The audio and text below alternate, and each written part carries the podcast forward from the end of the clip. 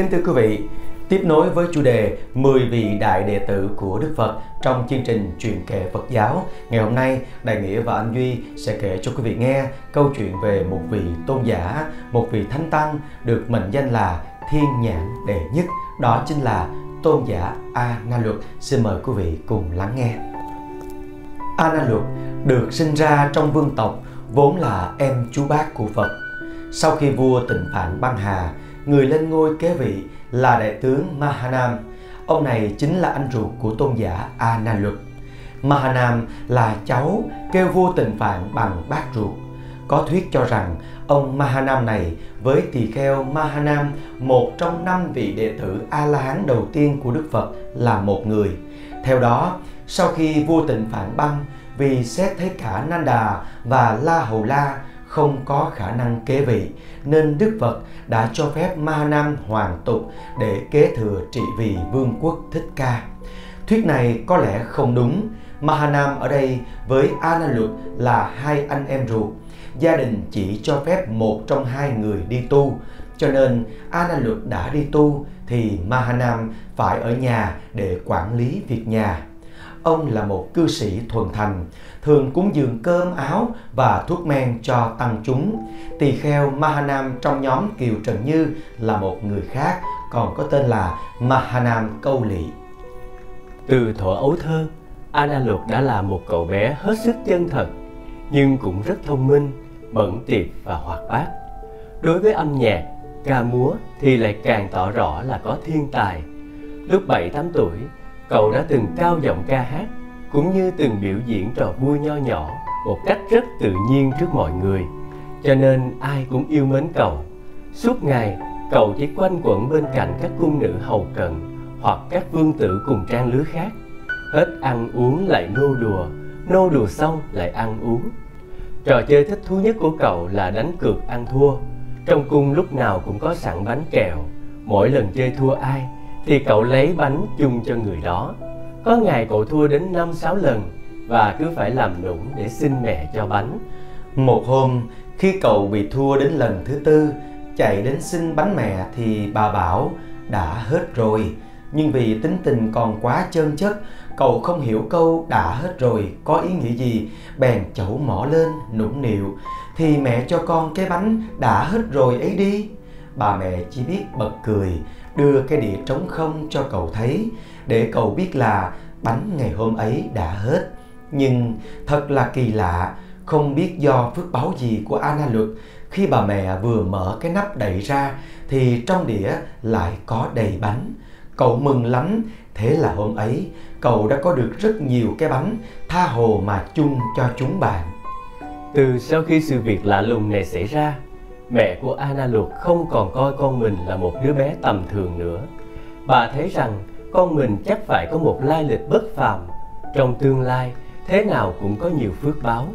Anna Luật tuy rất thông minh, nhưng vì được nuôi nấng quá kỹ lưỡng, suốt ngày cứ quanh quẩn trong cung điện, cho nên mãi đến tuổi 15 mà cậu vẫn không biết được một chút gì về cái thế giới của xã hội bên ngoài vương cung. Một hôm, Anna Luật Bạc Đề tức Patiya và Kitana tức Kapina. Nhân lúc cùng chơi đùa với nhau, họ đố nhau rằng gạo từ đâu mà có. Kiếp Tân Na trả lời trước Gạo từ trong cái chậu vo gạo mà có Chính mắt tôi đã một lần trông thấy cung nữ vo gạo Bạc Đề xua tay cho rằng Kiếp Tân Na nói không đúng và bảo Gạo có từ trong nồi Chính mắt tôi đã thấy cung nữ xới cơm ra từ cái nồi A Nan Luật liền chê cả hai người, nói với vẻ đầy hiểu biết và tự tin.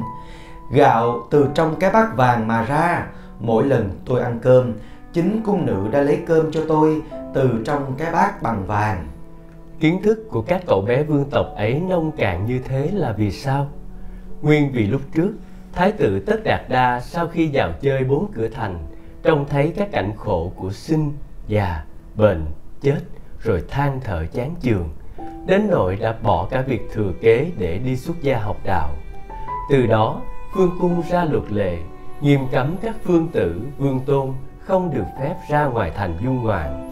Cứ phải sống kín cổng cao tường trong cung viên cho nên dù có thông minh đỉnh ngộ các cậu bé ấy cũng không có chút hiểu biết nào về thế giới bên ngoài. Vài năm sau khi thành đạo, Đức Phật về của hương Ca Tỳ La Vệ để thăm hoàng tộc và giáo hóa chúng sinh. Sức cảm hóa thật mạnh mẽ cho nên chẳng bao lâu đã có rất nhiều thanh niên trong hoàng tộc xin xuất gia theo Phật. Trước hết là Thái tử Nang Đà, người sẽ kế ngôi vua của vua Tịnh Phạn. Rồi kế tiếp là Hoàng Tôn La Hầu La, tức Rahula, và sau nữa là các thanh niên khác của hoàng tộc. Lúc bấy giờ vương tử Ana Luật đã trưởng thành. Chàng không còn là một cậu bé không biết gì của tuổi ấu thơ nữa Mà đã trở nên là một thanh niên chững chạc Có được những hiểu biết chín chắn về cuộc sống thế gian. Phong trào xuất gia của các thanh niên trong hoàng tộc Đã làm cho tâm hồn chàng bị chấn động. Chàng cũng lập chí xuất gia Bèn nói với anh là Mahanam. Anh à, Vừa rồi Phật về thăm Hoàng Cung, đã có nhiều anh em trong dòng họ Thích Ca theo Phật xuất gia. Em nghĩ là một vị sa môn đem pháp cam lộ của Phật truyền bá bốn phương thì cuộc sống ấy có ý nghĩa biết bao. Thái tử Nanda đã bỏ người vợ sắp cưới, vô cùng xinh đẹp là Tôn Đà Lị để đi xuất gia. Vương Tôn La Hầu La, tuổi nhỏ như vậy mà cũng biết theo Phật tu học nếu hai anh em mình không có một người đi xuất gia thì khó coi lắm. Ý anh thế nào? Mahana lúc bấy giờ đã là một tướng quân anh dũng của triều đình vua Tịnh Phạn. Nghe Ana Lực nói thế thì trả lời, Em nói rất hợp ý anh Chính anh cũng muốn gặp em để bàn luận chuyện này Trong hai anh em mình, Nhất định phải có một người đi xuất gia Vậy thì sự hiếu dưỡng của cha mẹ trong lúc tuổi già, Xin nhờ em gánh vác để cho anh được yên tâm xuất gia theo Phật tu học nhé. Ana Luật lắc đầu lia lịa. Anh đi xuất gia không được đâu. Quốc gia đang rất cần những người như anh. Em thì lại khác. Võ học em thua kém anh rất xa. Và lại hiện giờ em rất nhàm chán nếp sống vương giả và chỉ thích nếp sống thanh tịnh của tăng đoàn. Xin anh thương để cho em được xuất gia. Thấy ý chí xuất gia của em mình quá mạnh Mahanam đành chiều theo để cho Ana Luật đi xuất gia. Nhưng lúc đó, Phật đã quy định những người trẻ tuổi còn cha mẹ nếu muốn xuất gia thì phải có sự chấp thuận của cha mẹ. Cho nên Ana Luật cũng phải xin phép cha mẹ. Nhưng vì lòng thương con quá nặng, đã ba lần chàng xin phép đều bị cha mẹ từ chối cả ba. Cuối cùng, vì sợ chàng làm liều, mẹ chàng đành phương tiện bảo Con hãy đến rủ vương tử bạc đề nếu nó cũng thích xuất gia, thì mẹ sẽ cho con cùng đi với nó. Nếu nó không chịu, thì con đừng có hy vọng gì nữa. Sở dĩ bảo thế là vì bà nghĩ, việc bạc đề đi xuất gia là một chuyện không thể nào xảy ra được. Số là sau khi cả Nang Đà và La Hầu La đều theo Phật xuất gia, thì vua Tịnh Phạn đã chọn bạc đề lập làm thái tử sẽ thừa kế ngôi vị quốc vương sau này khi nhà vua thăng hà như vậy thì chắc chắn Bạc Đề không thể nào đi xuất gia được. Nhưng Anna Luật nào để ý đến điều đó.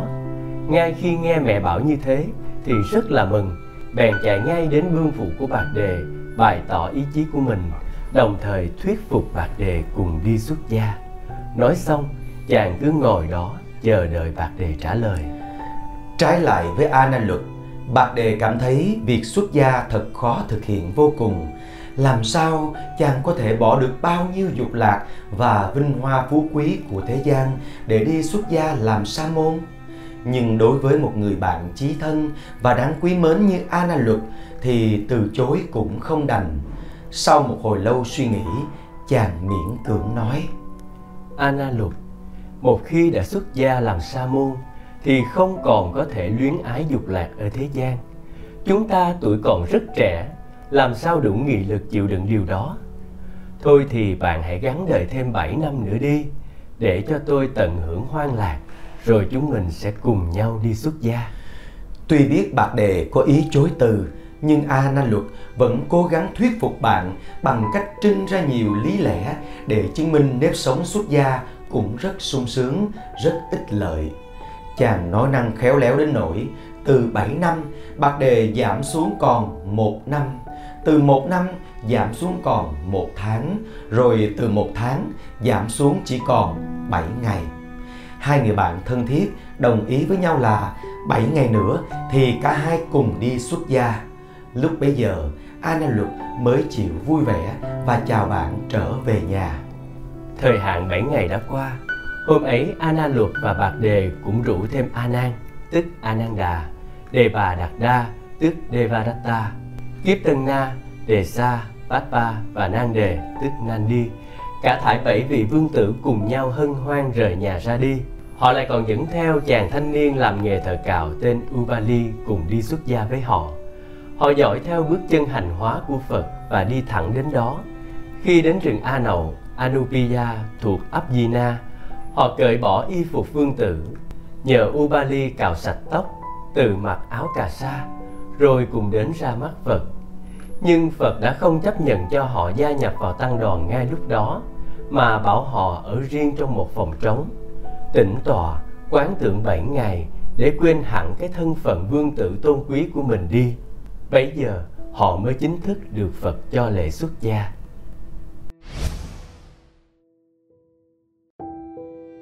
Câu chuyện cự tuyệt lời cầu hôn của một thiếu nữ Sau khi xuất gia, An Luật chỉ chuyên việc học kinh, nghe Pháp, sống đời đạm bạc, luôn luôn vui vẻ, thực hành các điều Phật dạy. Trong lòng vị tỳ kheo trẻ tuổi ấy, lúc nào cũng đầy ắp một niềm Pháp lạc. A Luật cho rằng việc Phật chấp thuận cho mình xuất gia là một ân đức lớn lao, cho nên dù chưa chứng quả thánh, tôn giả cũng muốn tham gia công tác hoàng pháp để báo đền ân đức của Phật. Đối với những đệ tử có nhiệt tâm trong việc hoàng pháp lợi sanh như vậy, Phật rất hoan hỷ và luôn luôn khuyến khích. Vì do công tác hoàng pháp lợi sinh mà đức tin nơi họ được trưởng dưỡng, mà đức tin càng được nâng cao vững chắc thì sự khai ngộ, chứng quả mới dễ đạt thành. Tôn giả Analục có nước da vàng, có chiếc mũi giống như mỏ chim anh vũ, có cái nghi biểu trang nghiêm, một phong thái đẹp đẽ, đoan chính. Do vậy, trên đường hoàng hóa, đã có một lần tôn giả bị một thiếu nữ theo đuổi. Hôm ấy, tôn giả từ tu viện kỳ viên định đi về các thôn xóm trong nước Kiều Tác La để giáo hóa.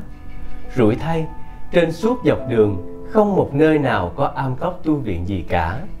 Không có cách nào khác, tôn giả đành tìm đến nhà dân chúng để xin tá túc qua đêm. Đến một thôn trang hoang dã kia, nhà cửa không nhiều, tôn giả vào một ngôi nhà xin ngủ nhờ. Ngôi nhà này lớn lắm, rộng thênh thang, nhưng oái âm thay, hôm đó lại không có ai ở nhà, ngoại trừ một cô gái trẻ. Thật là một điều ngoài ý muốn, Ana Lục do dự, một vị tỳ kheo ở trong một căn nhà chỉ với một cô gái. Nên hay không nên? Vì lúc bấy giờ, trong giáo chế của Phật, không có điều nào đề cập đến điểm này. Đã vậy, lúc đó, trời bỗng nhiên mây đen vần vũ, hứa hẹn một cơn mưa giông gió dữ dằn sắp đổ ập xuống trong giây lát. Tôn giả không còn lựa chọn nào khác, đành ở lại đó. Một lát sau, lại có một cụ già vào xin tá túc nhưng cô gái lại không cho vào cô gái đối xử với người già như thế làm cho tôn giả rất lấy làm bất mãn trong khi đó thì cô đối đãi với tôn giả thật là ân cần hết bưng trà nước lại hỏi han chuyện trò. Nhưng tôn giả chỉ một mực ngồi im lặng nhiếp tâm quán tưởng niệm tam bảo trông cho mau sáng để lên đường. Đến nửa đêm ánh sáng của ngọn đèn dầu đã bắt đầu yếu ớt. Chợt trong vùng ánh sáng chập chờn ấy bóng dáng cô gái từng bước ẻo lả tiến đến trước mặt Ana Lục với giọng nói ngọt ngào nàng thỏ thẻ. Chàng quả là một vị sa môn em biết rằng có ý tưởng không phải đối với một vị sa môn là tội lỗi lớn, nhưng từ lúc em trông thấy chàng thì em yêu chàng ngay. Xin chàng hãy tin em. Em không phải là loại gái trăng hoa mất nết. Đã có nhiều vị công tử tài danh đến đây cầu hôn mà em không chịu ai hết. Vậy mà hôm nay nhìn thấy dung mạo thanh tú và cử chỉ đoan chính của chàng. Em liền cảm thấy yêu thương. Xin chàng từ nay hãy ở luôn lại đây với em. Cha mẹ em chắc chắn sẽ rất vui mừng. Ana Luật vốn là một thanh niên anh tú, lại là một phương tử. Nhưng đối với tình yêu trai gái thì chàng hầu như không có kinh nghiệm gì.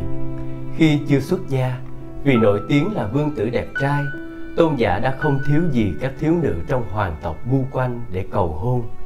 Nhưng tôn giả đã sớm biết rằng dục tình chỉ là đau khổ, chứ không phải là niềm vui chân thật. Trái lại, sự tu hành, an tịnh mới chính là niềm vui chân thật. Trong giờ phút hiện tại này, khi lửa dục đã dâng cao trong người con gái, thì không dễ dàng gì mà dập tắt được. Biết vậy Anna Luật chỉ ngồi nhắm nghiền đôi mắt tỏ ý không thèm quan tâm tới nàng. Như vậy thì hy vọng nàng tự biết xấu hổ mà bỏ đi. Nhưng cô gái lại hiểu nhầm thâm ý của tôn giả. Cô nghĩ rằng vì cô chỉ nói suông nên tôn giả không vui lòng. Bởi vậy, cô liền tiến tới sát hơn và nắm lấy tay tôn giả. Nhưng tôn giả vẫn ngồi sừng sững như núi cao, uy nghiêm bất động. Thấy vậy, cô gái lại tấn công mạnh bạo hơn ôm chặt lấy tôn giả, không nhìn được nữa. Tôn giả liền mở mắt ra, nghiêm nghị mắng. Cô nương, cô không biết xấu hổ. Những người đoan chính đâu có cử chỉ xuồng xả như thế. Huống chi, tôi là một người đã xuất gia làm tỳ kheo. Cô đối với tôi như vậy thật là quá vô lễ.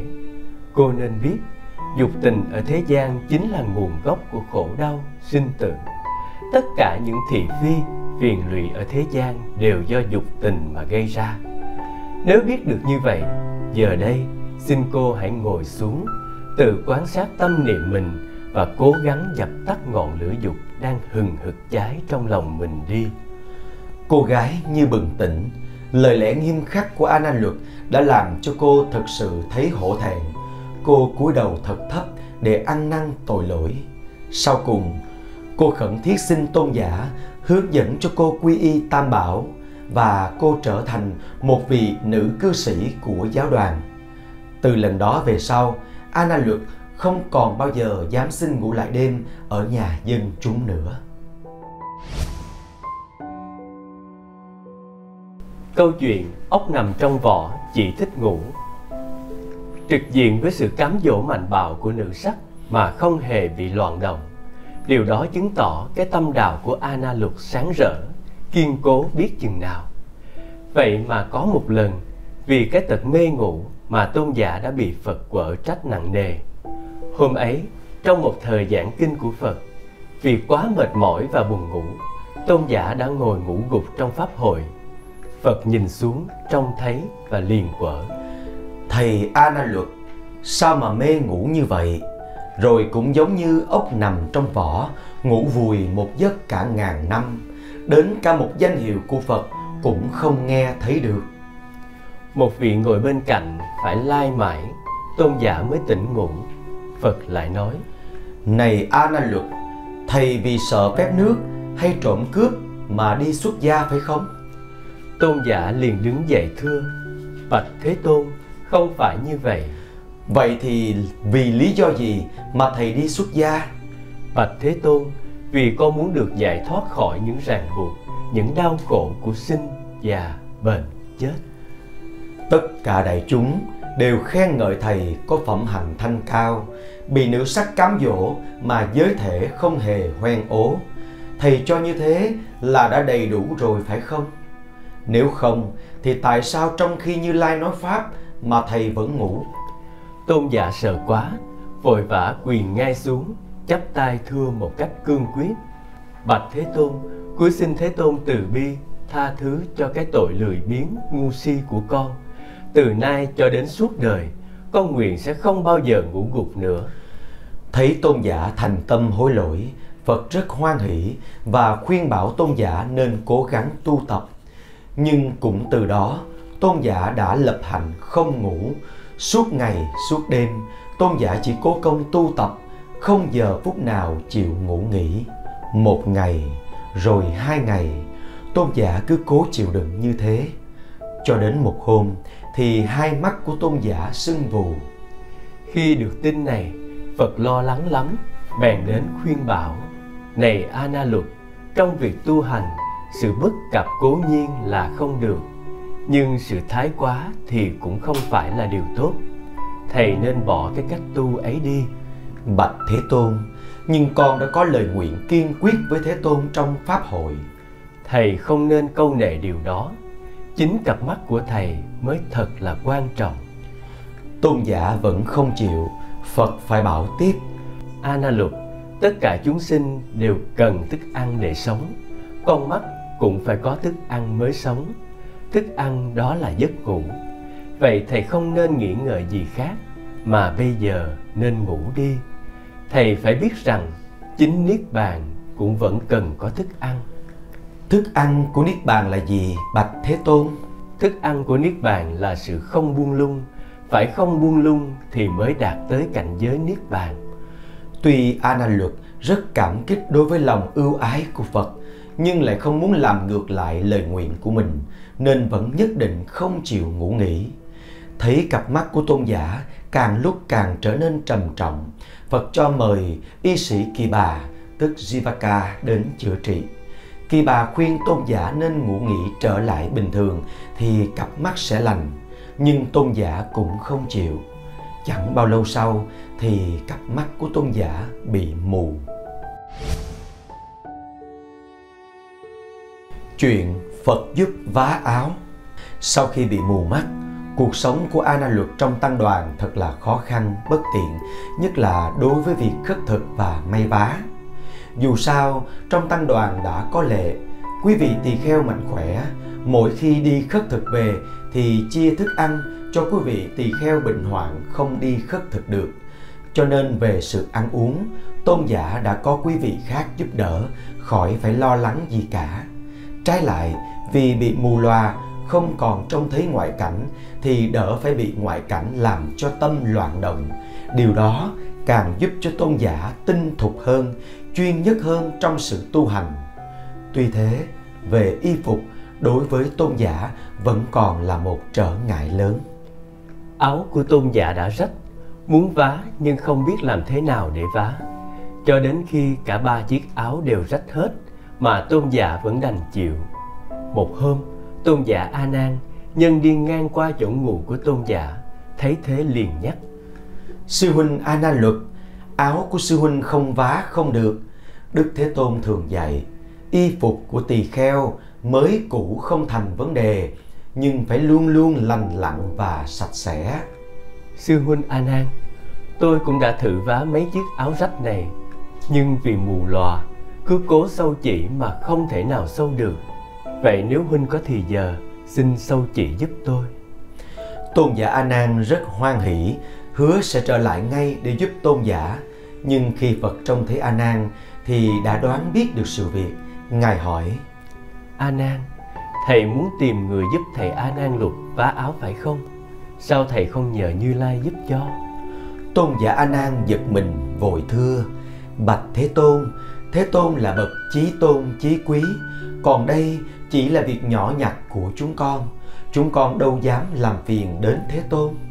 Thôi, thầy đừng nói thêm gì nữa. Như lai muốn tự mình giúp cho ana luật, như lai sẽ cùng với thầy đi đến đó. Lòng từ ái của phật đã làm cho a nan và quý vị đứng quanh đó rất cảm động. Khi đến nơi, phật bảo a nan luật, thầy hãy lấy kim chỉ ra như lai sẽ giúp thầy vá áo. Nghe tiếng của phật a na luật vô cùng sửng sốt. Trong đôi mắt mù ấy, người ta trông thấy có những giọt nước mắt chảy ra vì quá xúc động. Tôn giả chỉ biết im lặng mà không nói được nên lời. Và chỉ trong ngày ấy, phật đã giúp a na luật vá xong ba chiếc áo. A na luật tuy mắt đã bị mù, nhưng tâm trí thì vẫn rất sáng suốt mặc dù vậy, đối với mọi sinh hoạt của đời sống, một người không thấy đường như thế thì cũng có lắm điều không như ý. Riêng phật thì thương xót tôn giả vô cùng. Từ sau khi giúp tôn giả phá áo, phật thường ngày dạy cho tôn giả tu tập phép thiền định, gọi là kim cang chiếu sáng. Và chẳng bao lâu thì tôn giả chứng được thiên nhãn thông. Kết quả đó đã làm cho tôn giả vô cùng hoan hỷ và Phật cũng chia sẻ niềm hoan hỷ ấy với tôn giả. Dĩ nhiên là có nhờ vào oai lực từ bi của Phật. nhưng cũng chính là do sự quyết tâm, trì chí và nỗ lực của riêng mình, cho nên tôn giả mới đạt được kết quả cao quý như thế bởi vậy, tôn giả đã được mọi người trong tăng đoàn hết sức ái mộ và kính trọng từ đó những công việc thường ngày như vá áo, rửa bát đã không còn làm cho tôn giả bối rối nữa. Với thiên nhãn thông này, tôn giả có thể trông thấy bất cứ ở đâu, dù xa, dù gần, dù trong, dù ngoài. Những gì mọi người không thể trông thấy được, tôn giả đều có thể thấy.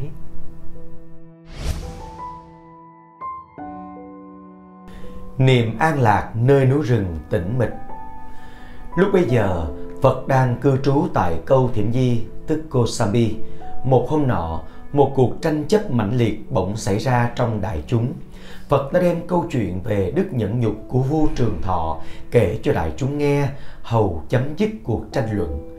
Phật bảo, dùng oán hận để diệt oán hận thì oán hận không bao giờ có thể diệt được. Chỉ có dùng đức từ bi và lòng nhẫn nhục mới có thể tiêu diệt được lò lửa oán hận mà thôi.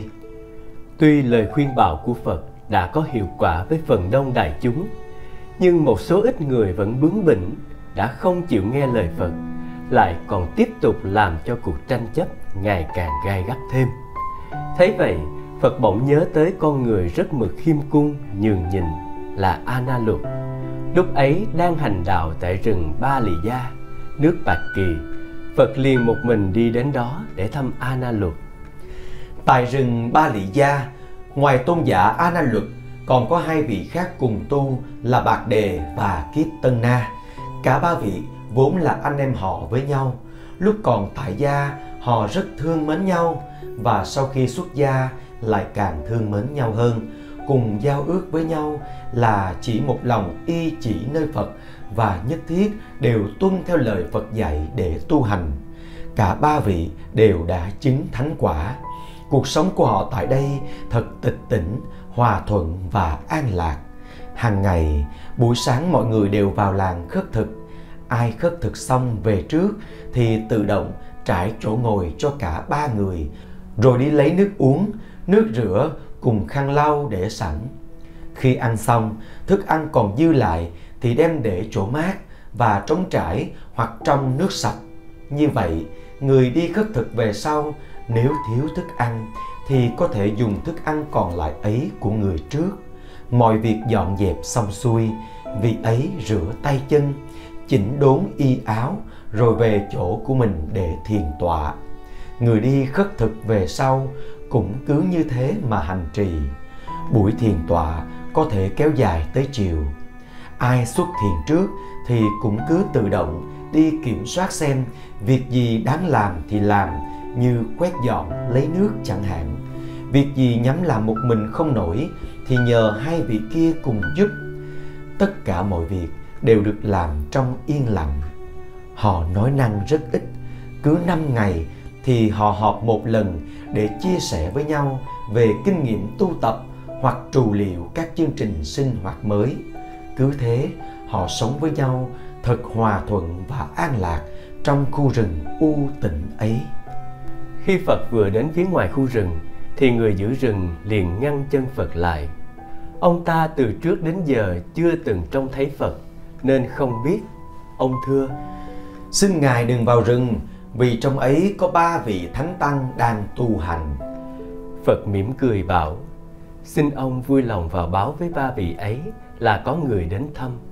Chắc chắn là ba vị ấy sẽ rất vui vẻ đón tiếp tôi người giữ rừng liền vào trong thông báo. Ba người nhìn ra thì biết ngay là phật quan lâm, nên rất hân hoan, đồng ra bìa rừng nghênh đón. A Na luật thì tiếp lấy y bát của phật. Bạc đề thì lo sửa soạn chỗ ngồi. Còn kiếp tân na thì đi lấy nước rửa chân cho phật. Phật hỏi thăm về nếp sống, cũng như sự tiến triển tu tập của họ. Ba vị đều cứ như thật trình bày. Nghe họ nói cũng như nhìn thấy nếp sống chung của họ, phật rất vừa lòng, ngài khen ngợi. Quý thầy cùng thờ một thầy, cùng tu một đạo, đồng tâm nhất trí, đang sống chung với nhau trong một nếp sống an lạc, hòa hợp với nhau như nước với sữa. Nếp sống tốt đẹp đó của quý thầy, thật ít ai có thể so sánh được. Từ một nơi đầy tranh chấp đến đây và chứng kiến được một nếp sống hòa thuận tốt đẹp của ba vị tại đây phật rất lấy cảm kích và hoan hỷ vô cùng. Trong khi đó, Ana Luật và hai bạn đồng tu được Phật đến tận nơi xa xôi hẻo lánh này để thăm hỏi. Cũng cảm động vô cùng, lòng dâng lên một niềm vui khó tả. Chính tại khu rừng này, lấy ba vị thánh tăng trên làm đối tượng, đức phật đã ban bố pháp chế lục hòa nhằm xây dựng một nếp sống hòa hợp, an lạc trong tăng chúng. Câu chuyện trộm cướp quy y tam bảo. Không phải tôn giả ana luật chỉ biết ẩn mình mãi mãi nơi chốn rừng núi cao sâu. Tôn giả thường nghĩ, sở dĩ mình có được niềm pháp lạc như ngày nay là điều do ân điển của đức thế tôn. Muốn báo đáp ân điển đó, mình phải ra sức hoàn pháp lời sinh những nơi nào chưa có người đến giáo hóa thì mình hãy đến. Con người trong bề ngoài có vẻ rất lạnh lùng ấy thật ra, trong lòng rất là nhiệt tình. Bởi vậy, từ cung vua hoặc phủ đệ của các vị quý tộc cho đến những nơi núi rừng, làng quê hẻo lánh, không chỗ nào là không in dấu bước chân hoàng hóa của tôn giả. Tôn giả rất hay đi thăm những người bị bệnh ở nước Chimba tức Kampa. Có một người tên là Mana Dena bị bệnh nặng. Chỉ nghe tôn giả thuyết pháp rượu bỏ âu lo phiền muộn liền khỏi bệnh nhiều trường hợp tương tự như vậy. Đối với các người bệnh, tôn giả chỉ cần nói pháp, an ủi là bệnh thuyên giảm. Bởi vậy, tất cả những người đang bị bệnh, biết được có tôn giả tới đều rất vui mừng. Không những có một phương pháp chữa bệnh rất đặc biệt, tôn giả còn có cách khéo léo riêng để chuyển hóa tâm tính của dân trộm cướp. Trong một đoạn trước chúng ta đã biết, có một hôm tôn giả bị lỡ đường phải vào một ngôi nhà vắng bên đường xin tá túc qua đêm. Đến nửa đêm thì tôn giả bị cô gái chủ nhà treo kẹo và từ đó, tôn giả nguyện không bao giờ còn dám ban đêm vào nhà dân xin ngủ nhờ nữa. Lần này, tôn giả cũng đang đi hành hóa ở một thôn trang nọ thì trời tối. Tôn giả bèn ra khu rừng ở bên ngoài làng để tĩnh tọa chờ sáng. Ánh trăng tỏa chiếu mông lung, bóng cây lờ mờ huyền ảo gió thổi nhẹ nhẹ, thỉnh thoảng một vì sao băng vụt qua khoảng trời không. Bấy giờ, đêm đã về khuya, không gian hoàn toàn vắng lặng. Bỗng chập chờn một đám đông bóng người từ xa đang di động dần về phía tôn giả. Tôn giả muốn ho lên một tiếng, nhưng đám người đã dừng lại phía trước tôn giả không xa lắm. Tôn giả dùng cặp mắt thần để quan sát thì thấy rõ ràng đó là bọn người trộm cướp. Họ dừng lại đó để chia nhau những của cải vừa ăn trộm được. Tôn giả bèn buông một tiếng thở dài thật lớn. Bọn trộm biết là có người trông thấy, tức thì vũ lộng binh khí sáng ngời, một người trong bọn sẵn giọng. Ai đó, hãy ra đây cho bọn tao thấy mặt. Đồ khốn kiếp, không thì bọn tao giết chết bây giờ. Tôn giả nói thật lớn các người muốn giết ta, cứ việc đến. Các ngươi giết ta, thì tức khắc sẽ có người giết các ngươi. Bọn trộm nghe thế thì hoảng kinh, ngó nhìn giáo giác, chẳng biết nên làm thế nào. Tên thủ lãnh liền lên tiếng. Ông bạn là ai? Đang đêm lại muốn phá hoại công việc tốt của chúng tôi. An anh luật nghiêm giọng, trang nghiêm đáp. Tôi là một thầy tu, đang tĩnh tọa tại đây nếu bảo rằng tôi thấy các ông đang làm việc quấy thì đúng, nhưng bảo rằng tôi phá hoại việc tốt của các ông thì không đúng. Ông muốn tố cáo chúng tôi với quan phủ phải không? Tôi không có ý tố cáo các ông với quan phủ. Tôi chỉ muốn nói với các ông điều này. Hành vi sai quấy của các ông, quan phủ có thể sẽ không bao giờ biết được. Nhưng luật nhân quả báo ứng thì sẽ không tha thứ cho các ông đâu tôi vì nghĩ đến cái tương lai buồn thảm đang chờ đợi các ông mà cảm thương các ông vô cùng. Lời nói của tôn giả quả đã làm lay động được lòng trắc ẩn của đám người trộm cướp. Trong phút chốc, họ dứt bỏ hẳn tâm hung ác. Tính lương thiện giờ đây được cơ hội phát hiện. Họ thành tâm sám hối mọi lỗi lầm đã qua. Nghe theo lời chỉ dạy của tôn giả, trước hết, ngày sáng hôm sau họ đem tất cả đồ vật đã lấy trộm trong đêm trước, hoàn trả lại cho các khổ chủ. Sau đó, nhờ sự giới thiệu của tôn giả, họ được đến ý kiến phật để xin quy y. Từ đó, họ quyết chí thay đổi hoàn toàn từ tâm ý, nói năng cho đến mọi hành vi cử chỉ, trở thành những người lương thiện trong xã hội.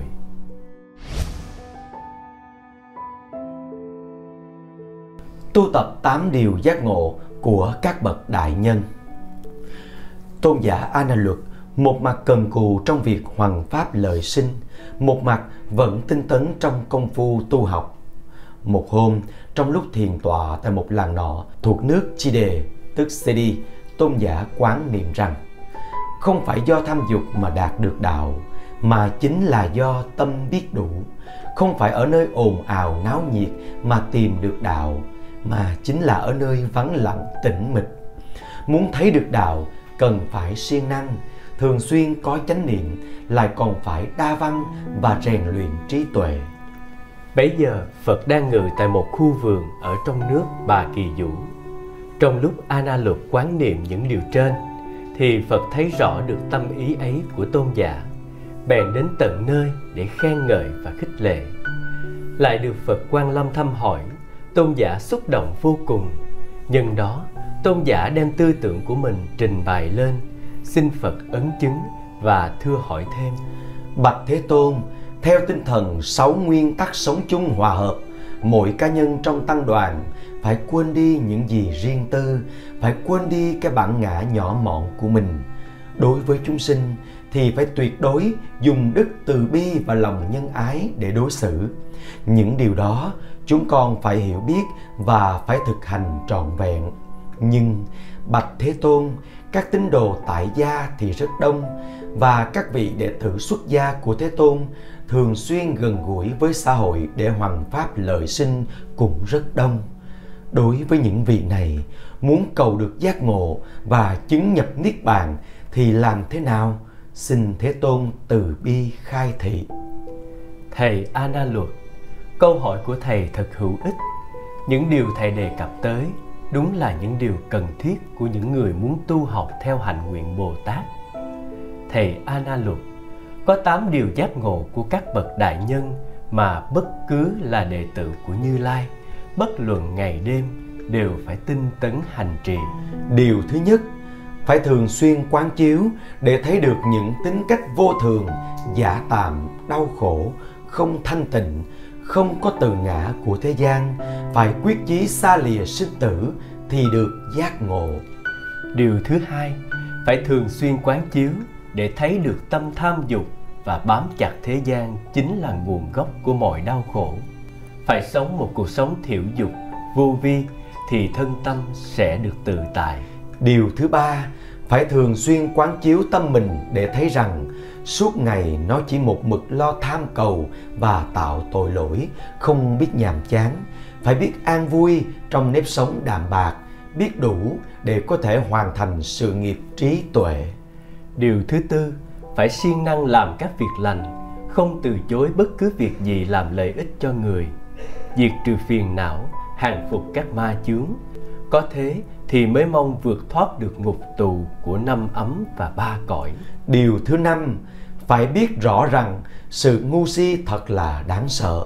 Cho nên đối với tất cả mọi ngành học thuật đều phải để tâm nghiên cứu và học hỏi rồi lại phải phát tâm đem những điều đã học hỏi mà giáo hóa chúng sinh khiến cho mọi loài đều được an vui. Điều thứ sáu phải thấy rõ rằng vì nghèo khổ mà người ta sinh nhiều oán hận. Người tu học theo hạnh bồ tát phải biết giúp đỡ họ về mặt vật chất cũng như an ủi họ về mặt tinh thần. Dù ai xử tệ với mình cũng không nên khởi niệm oán hận. Điều thứ bảy, dù phải sống ở trong thế gian, cũng không bao giờ để cho năm thứ dục vọng của thế gian làm chủ mình. Dù là người xuất gia hay tại gia không bao giờ để bị nhiễm ô bởi các thứ dục lạc của thế gian. Nhất mực phải sống cuộc đời cao thượng. Điều thứ tám không nên cầu sự an lạc cho riêng bản thân mình. Phải phát tâm đại thừa cứu độ tất cả chúng sinh lìa xa đau khổ cùng được an lạc. Nhân lời thưa hỏi của tôn giả A Na Luật mà Phật khai thị tám điều tu tập của hạnh Bồ Tát. Rất nhiều người đã nương theo đó mà tu tập, cải thiện được đời sống, làm cho thân tâm được tự tại an lạc. Tuổi già trong cuộc đời tu học và hành đạo của tôn giả A Luật chắc chắn là có nhiều sự tích huy hoàng và kỳ vĩ, nhưng rất tiếc là đã không còn chứng liệu gì lưu lại để có thể truy cứu được. Chúng ta chỉ biết được rằng tôn giả là một trong các vị đệ tử lớn của Phật, địa vị ngang hàng với các tôn giả xá lợi Phất, Mục Kiền Liên. Tôn giả viên tịch tại đâu, vào lúc nào cũng không biết được. Có điều chắc chắn rằng trong giờ phút Phật nhập Niết Bàn ở rừng Câu Thi Na thì tôn giả cùng với tôn giả A Nan đều có mặt và luôn luôn túc trực bên cạnh Ngài. Trong đêm rằm tháng 2 năm ấy, ánh trăng sáng tỏ chiếu khắp trời không, trong rừng cây sa la, giữa cái không khí trang nghiêm, vắng lặng và đầy buồn thương, Phật bấy giờ đã 80 tuổi. Đối trước đông đúc đệ tử ngồi vây chung quanh, đang dạy những lời cuối cùng về việc giữ giới, nhẫn nhục, siêng năng, giữ gìn tâm ý. Sau hết, Ngài nói Này quý Thầy, đối với những pháp môn Như Lai đã dạy, quý Thầy hãy ghi nhớ lấy, đừng để cho quên mất. Như Lai cũng như ông thầy thuốc, chuẩn bệnh và cho thuốc, còn uống thuốc hay không là do người bệnh. Như Lai cũng như người chỉ đường, chỉ rõ con đường đúng. Còn đi hay không đi thì không phải do lỗi của người chỉ đường. Này quý thầy những giáo pháp về bốn sự thật 12 nhân duyên mà Như Lai đã dạy đều là những chân lý mà Như Lai đã chứng ngộ là cây đèn sáng của thế gian là chiếc thuyền từ trên biển khổ. Những người đã hiểu rõ và tin tưởng vào chúng, thì chúng chính là cánh cửa đưa họ vào đường giải thoát. Giờ đây, như lai sắp nhập niết bàn. Đối với các giáo pháp ấy, nếu ai còn chỗ nào nghi ngờ, thì hãy nên bày tỏ ra ngay để như lai giảng giải lại. Phật bảo đến ba lần như vậy, đại chúng vẫn ngồi yên lặng chứng tỏ tất cả đều không có điều gì nghi ngờ. Sau khi quan sát tâm ý của đại chúng, tôn giả a nan luật thưa bạch thế tôn, tất cả chúng con không có điều gì nghi ngờ về giáo pháp bốn sự thật 12 nhân duyên. Đó là chân lý của vũ trụ nhân sinh. Trên thế gian này, mặt trời có thể trở thành lạnh mặt trăng có thể trở thành nóng, núi tuyết có thể trở thành biển lớn, cõi đất có thể trở thành gò hoang nhưng giáo pháp của thế tôn đã chỉ dạy thì không gì có thể làm cho thay đổi được sau khi Phật đã nhập Niết Bàn, trong kỳ kết tập kinh điển trong hang núi Kỳ Xà Quật của 500 vị A-la-hán, chắc chắn là có mặt tôn giả A Na Luật.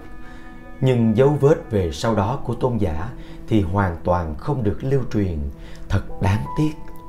Tôn giả A Na Luật là người có chí khí kiên cường, chỉ vì cái bệnh mê ngủ mà thành ra mù lòa.